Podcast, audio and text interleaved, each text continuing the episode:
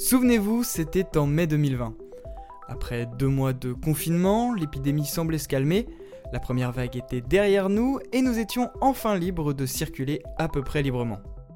Après cette période un peu particulière pour nous tous, de nombreux pays ont mis en place des outils numériques pour lutter contre le Covid-19.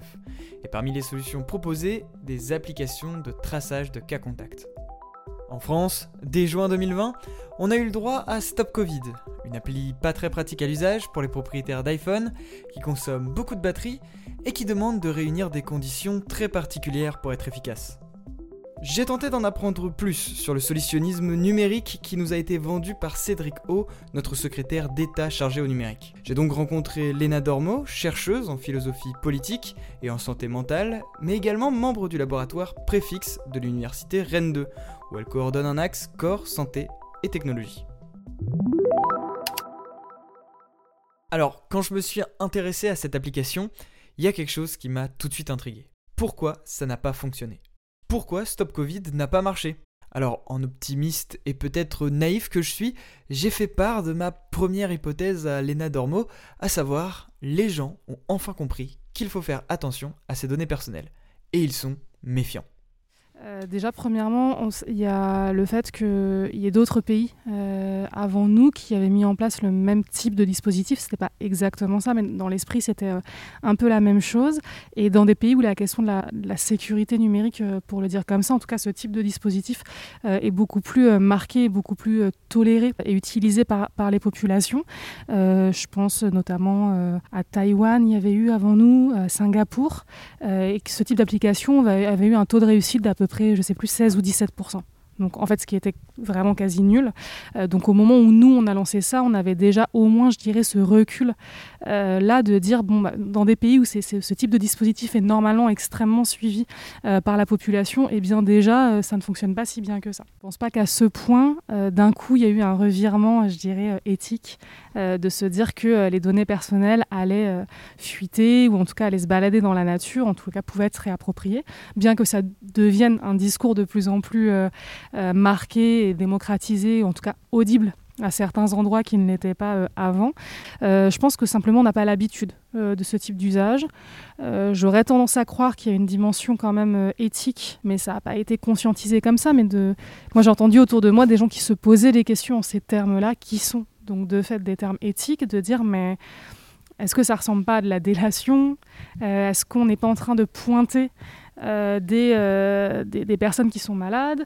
Euh, du coup, c'est des, des interrogations qui allaient dans ce sens-là. Je dirais si elles avaient été poussées d'un point de vue plus réflexif, on en serait arrivé en fait à des interrogations éthiques sur la question des enjeux de données et les circonstances dans lesquelles elles sont recueillies. Mais je pense que c'était plus des, ça a suscité des interrogations un peu ouais, de cet ordre-là? dans la balance à cette époque-là, à ce moment-là, il y avait plutôt ça. C'était est-ce que, euh, je le dis de manière extrêmement grossière, mais c'est un peu l'idée, c'est est-ce que de balancer quelqu'un, en fait, c'est pas justement de la délation, mais bien en fait le fait de s'insérer euh, dans un, la potentialité en fait d'une démocratie euh, sanitaire collective? Bon, en fait, je crois que j'étais pas si loin. Il y avait peut-être un peu de méfiance, mais pour Lena Dormo, il n'y avait pas de rapport direct avec nos données personnelles. En tout cas, je me souviens qu'au moment où le projet Stop Covid n'était qu'au stade embryonnaire, plusieurs défenseurs de la vie privée en ligne alertaient sur les possibles dérives. C'est le cas par exemple d'Antonio Casilli, qui en avril 2020 co-signait une tribune sur Le Monde intitulée Stop Covid est un projet désastreux piloté par des apprentis sorciers. Tout ça pose la question de la confiance en l'État.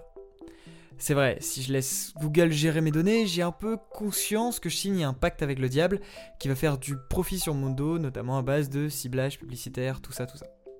Mais l'État. Est-ce que je peux avoir confiance en l'État pour gérer mes données personnelles?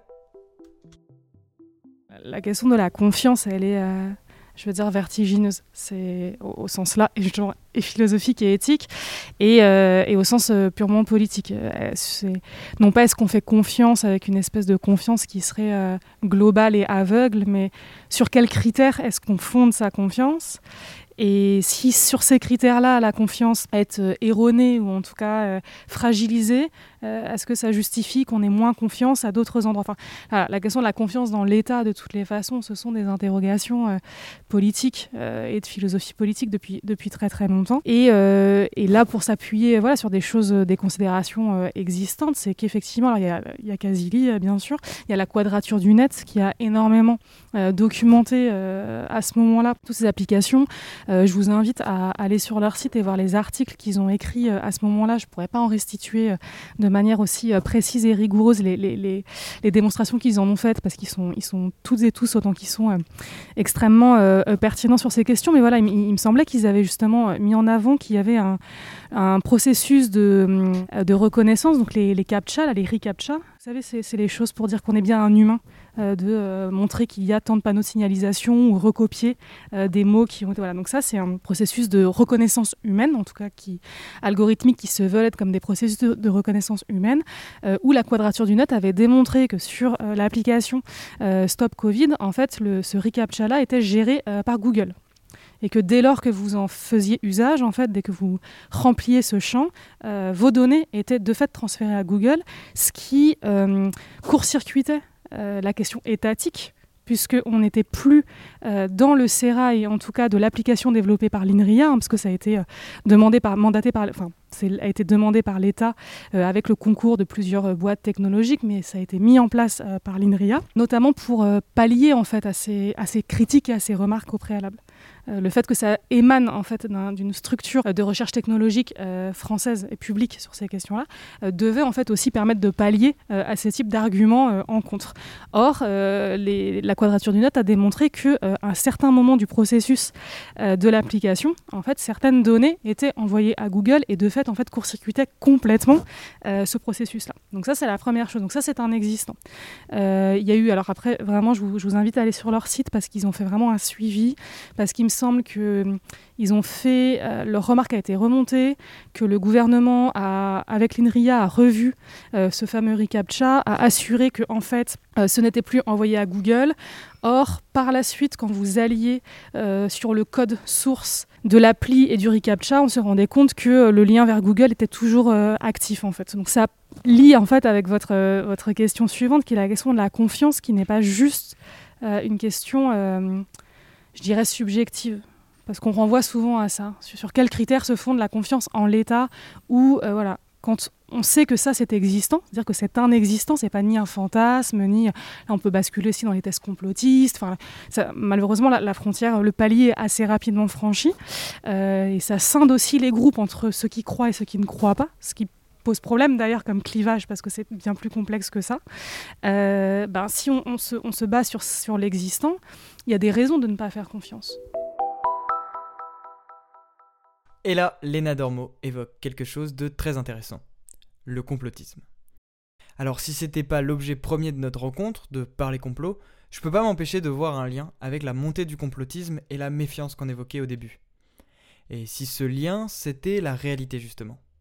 Et si les informations incohérentes et autres décisions contradictoires avaient perdu une partie de la population. Vu comme ça, on peut supposer que se réfugier dans le complotisme peut être, pour de nombreuses personnes, un moyen de trouver du sens. Du coup, comment je me protège des théories complotistes et de la confusion informationnelle ambiante qui règne un peu partout depuis un an? En gros, comment je trouve du sens et comment je conserve une once d'esprit critique? Alors, la première chose, c'est comme le BABA, limite euh, de, bonne santé, comme euh, bien dormir, bien manger, mais c'est la même chose. Si vous voulez la possibilité d'un esprit critique, il faut que votre esprit soit reposé. Avant d'être critique, il faut que vous ayez un esprit. Pour avoir un esprit, il faut qu'il soit clair, il faut qu'il soit reposé. Donc oui, il faut commencer par manger, dormir, éteindre sa télé et déconnecter des réseaux à un moment. Euh, la question des, sources, c'est-à-dire... Twitter, aussi euh, intéressant soit-il comme réseau à bien d'autres égards, euh, niveau croisement de sources informationnelles, c'est juste, ça fait des migraines, quoi. Enfin, et encore, moi, j'ai pas d'autres. Je pense que c'est la folie sur des Facebook, des TikTok, des je veux pas savoir, quoi, Instagram. Mais la première chose, c'est ça. Secondement, euh, c'est pas parce que vous serez lucide, reposé et clair que vous pourrez avoir un point de vue éclairé, donc clair et éclairé, c'est pas la même chose, on peut avoir l'esprit clair sans être éclairé, euh, sur la situation. On cherche à tout prix à avoir la possibilité d'un esprit critique et d'un regard éclairé sur ce qui se passe. Or, je ne suis pas sûre euh, qu'on ait les conditions de possibilité euh, matérielles et psychologiques et, et, même biologiques, presque en fait sanitaires, d'avoir un esprit critique dans ces conditions. Et l'autre question que ça amène, c'est est-ce que c'est grave? Est-ce que là, on a besoin, je veux dire, instantanément, d'être capable d'avoir une position réflexive, qui en général est rétrospective hein, par ailleurs euh, sur ce qui se passe, alors même qu'il y a une incapacité, je veux dire, euh, euh, structurelle à penser les choses? C'est comme c'est pareil, je suis désolée, c'est un peu des, images triviales et hyper habituelles et hyper voilà, mais vous êtes au cœur du cyclone. On vous dit toujours ça, vous êtes au cœur du cyclone. Comment voulez-vous réfléchir à quoi que ce soit dès lors que vous êtes déjà pris dedans Et dans les récits rétrospectifs, il y a toujours le même schéma narratif qui est de dire quand j'étais dedans, j'avais une incapacité de penser les choses. Et là, on cherche tous et toutes parce que ça, on aurait cette impression que ce serait salvateur, et je l'entends, et je, ah, suis concernée aussi par cette envie et ce souhait de pouvoir comprendre ce qui se passe, et aussi parce qu'on a envie de, commencer à pouvoir penser euh, comment est-ce qu'on peut faire pour mettre en place le monde que l'on souhaite voir advenir. Peut-être que je me posais la mauvaise question, et plutôt que me demander comment penser les choses, je devrais peut-être d'abord me demander si j'en suis capable, si je suis capable de tout comprendre au vu de l'ampleur de la situation. Bon, on va revenir à l'appli, hein, mais c'est la méfiance du début qui nous a amené jusqu'ici, hein, je vous rappelle. D'ailleurs, cette méfiance a disparu courant octobre 2020 quand notre président de la République annonçait faut qu'on ait une nouvelle application, elle va s'appeler Tous Anti-Covid. Qui intégrera des nouvelles fonctionnalités comme par exemple un générateur d'attestation ou encore un suivi de la situation en France. Bref, le fait est que cette refonte a plu et les téléchargements n'ont fait que monter depuis cette annonce. Alors je me suis demandé, est-ce une question d'expérience utilisateur ou les Français ont commencé à avoir confiance en cet outil numérique? Ni l'un ni l'autre, moi je dirais. le succès, effectivement, vous faites bien de le rappeler, tout relatif, mais néanmoins, comparativement aux premiers, aux premiers habits de Stop Anti-Covid, hein, parce que c'est juste ça, hein, euh, euh, non, tous anti-Covid, pardon, Stop Covid a juste euh, mis sa, panoplie d'été, hein, c'est clairement la, même chose. Mais du coup, malgré le changement d'habits, c'est la même chose. je pense qu'en fait, les gens, ça, ça s'est joué sur la fatigue, en fait, sur l'usure. On a les gens à l'usure mais en même temps, ça rejoint aussi ce que je disais tout à l'heure. Ma, sur les médias sur la média. Puis mon analogie est peut-être un petit peu euh, triviale parce que là, on n'a pas le temps de la développer, puis c'est pas le propos euh, spécifique. Mais dans, dans les systèmes d'emprise, euh, qui soient géopolitiques, qui soient encore une fois infrafamiliaux, quel que soit le, le système, moi je travaille là-dessus, sur les rapports de domination, quel que soit le système de domination que vous mettez en place dans une perspective d'emprise, c'est-à-dire d'avoir un rapport oppressif, soit d'une personne sur une autre, soit d'un système sur une fraction de la population, l'usure, dire la fatigue, notamment liée à une perte de sens.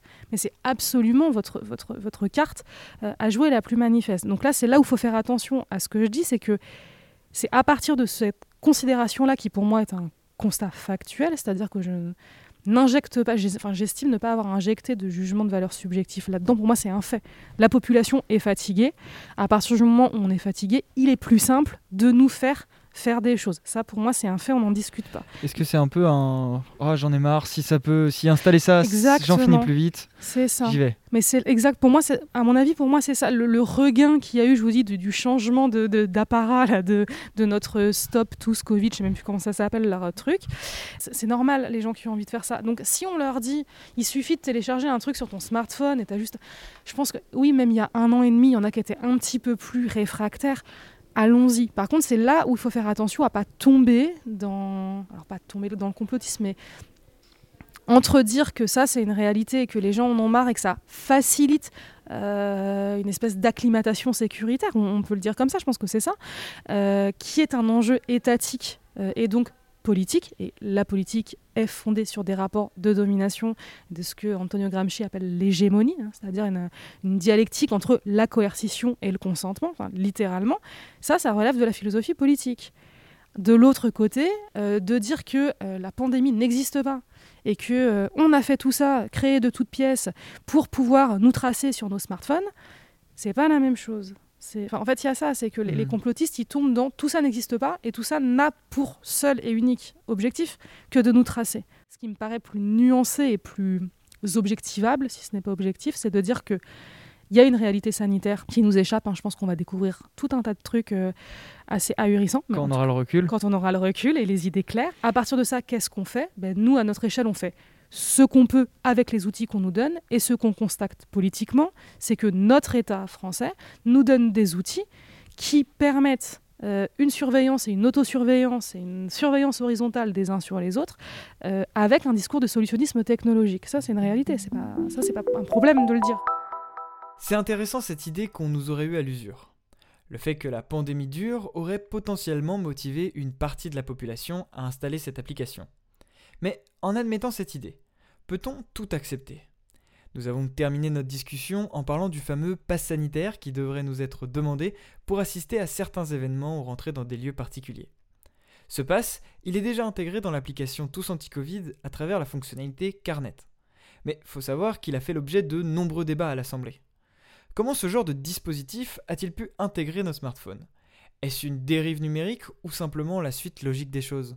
Pour moi, c'est aussi l'avènement, enfin l'avènement, en tout cas un saut qualitatif euh, important euh, dans l'incitation gouvernementale et l'acceptation par les citoyens et citoyennes de en fait, soumettre son corps à une surveillance euh, constante. qui, que moi je travaille philosophiquement sous un angle de ce que j'appelle l'auto-aliénation, donc de, de, de l'autosurveillance que permettent euh, la plupart des dispositifs euh, digitaux. Et en tout cas, le, fait de faire attention à soi, en fait, le, self-care, c'est aussi un, anglicisme, mais ce qu'on appelle le self-care, prendre soin de soi, euh, est devenu quelque chose qui est complètement connecté à la soumission de son propre corps à une surveillance quasi constante. Ça, c'est quelque chose, c'est vraiment un, tournant euh, qui a été majeur dans les, je dirais, 15 dernières années et que je trouve absolument euh, effarant. Et j'ai l'impression que ce dispositif-là, comme on rejoint des questions euh, sanitaires, il entérine en fait complètement ce schéma-là d'autosurveillance corporelle. C'est-à-dire qu'effectivement, à partir du moment où vous pouvez voilà, avoir euh, faire euh, des, régimes en ligne, euh, vous peser, comparer votre masse corporelle, calculer le nombre de pas que vous faites par jour pour savoir du coup si vous êtes en bonne santé. En fait, on est hyper habitué à à permettre en fait à son corps une, une soumission à ces dispositifs digitaux là au sein desquels en fait notre propre corps n'est plus pensé que comme un, que par et comme un dispositif technique, en fait. Et cette application-là, pour moi, c'est un prolongement de ça. alors, la différence étant, et qui est notable, hein, mais la différence étant que c'est il y a une dimension politique. Alors, il y en a aussi dans ce que je raconte, mais c'est toute la, toute la complexité de ce, de ce, ce que, voilà, ce que j'appelle l'auto-aliénation, c'est qu'on n'a pas conscience que c'est politique. Il y a peut-être aussi une dimension euh, globale. C'est vrai que certaines personnes peuvent se dire, si j'installe ça à l'échelle euh, globale, j'aide un petit peu quoi, à mon niveau. Oui, oui, je, pense, qu'effectivement, il y a ça. Alors, je, pense qu'il y a un côté euh, étonnamment très, vous savez, un peu le syndrome du bon élève. Je pense qu'on a l'impression de remplir son devoir de citoyen. Moi, je pense, encore une fois, ah c'est une dimension morale. et puis, hmm. et une dimension normative. Et de fait, je suis dans les clous. Je pense qu'il y, y, a cet enjeu-là, un petit peu, de, se dire euh, je, suis, je suis dans les clous, je suis dans les normes. Maintenant, euh, voilà, on, me demande de faire ça, euh, je le fais pour retrouver une. Encore une fois, alors c'est marrant parce que je vous dis tout à l'heure, c'était. Il y a un an en arrière, c'était le monde d'après, et maintenant on dit pour retrouver une vie normale. En fait, maintenant qu'on le fantasme plus, on veut plus le monde d'après. On veut juste précisément le monde d'avant en fait. C'est ça qui moi je trouve assez euh, caractéristique.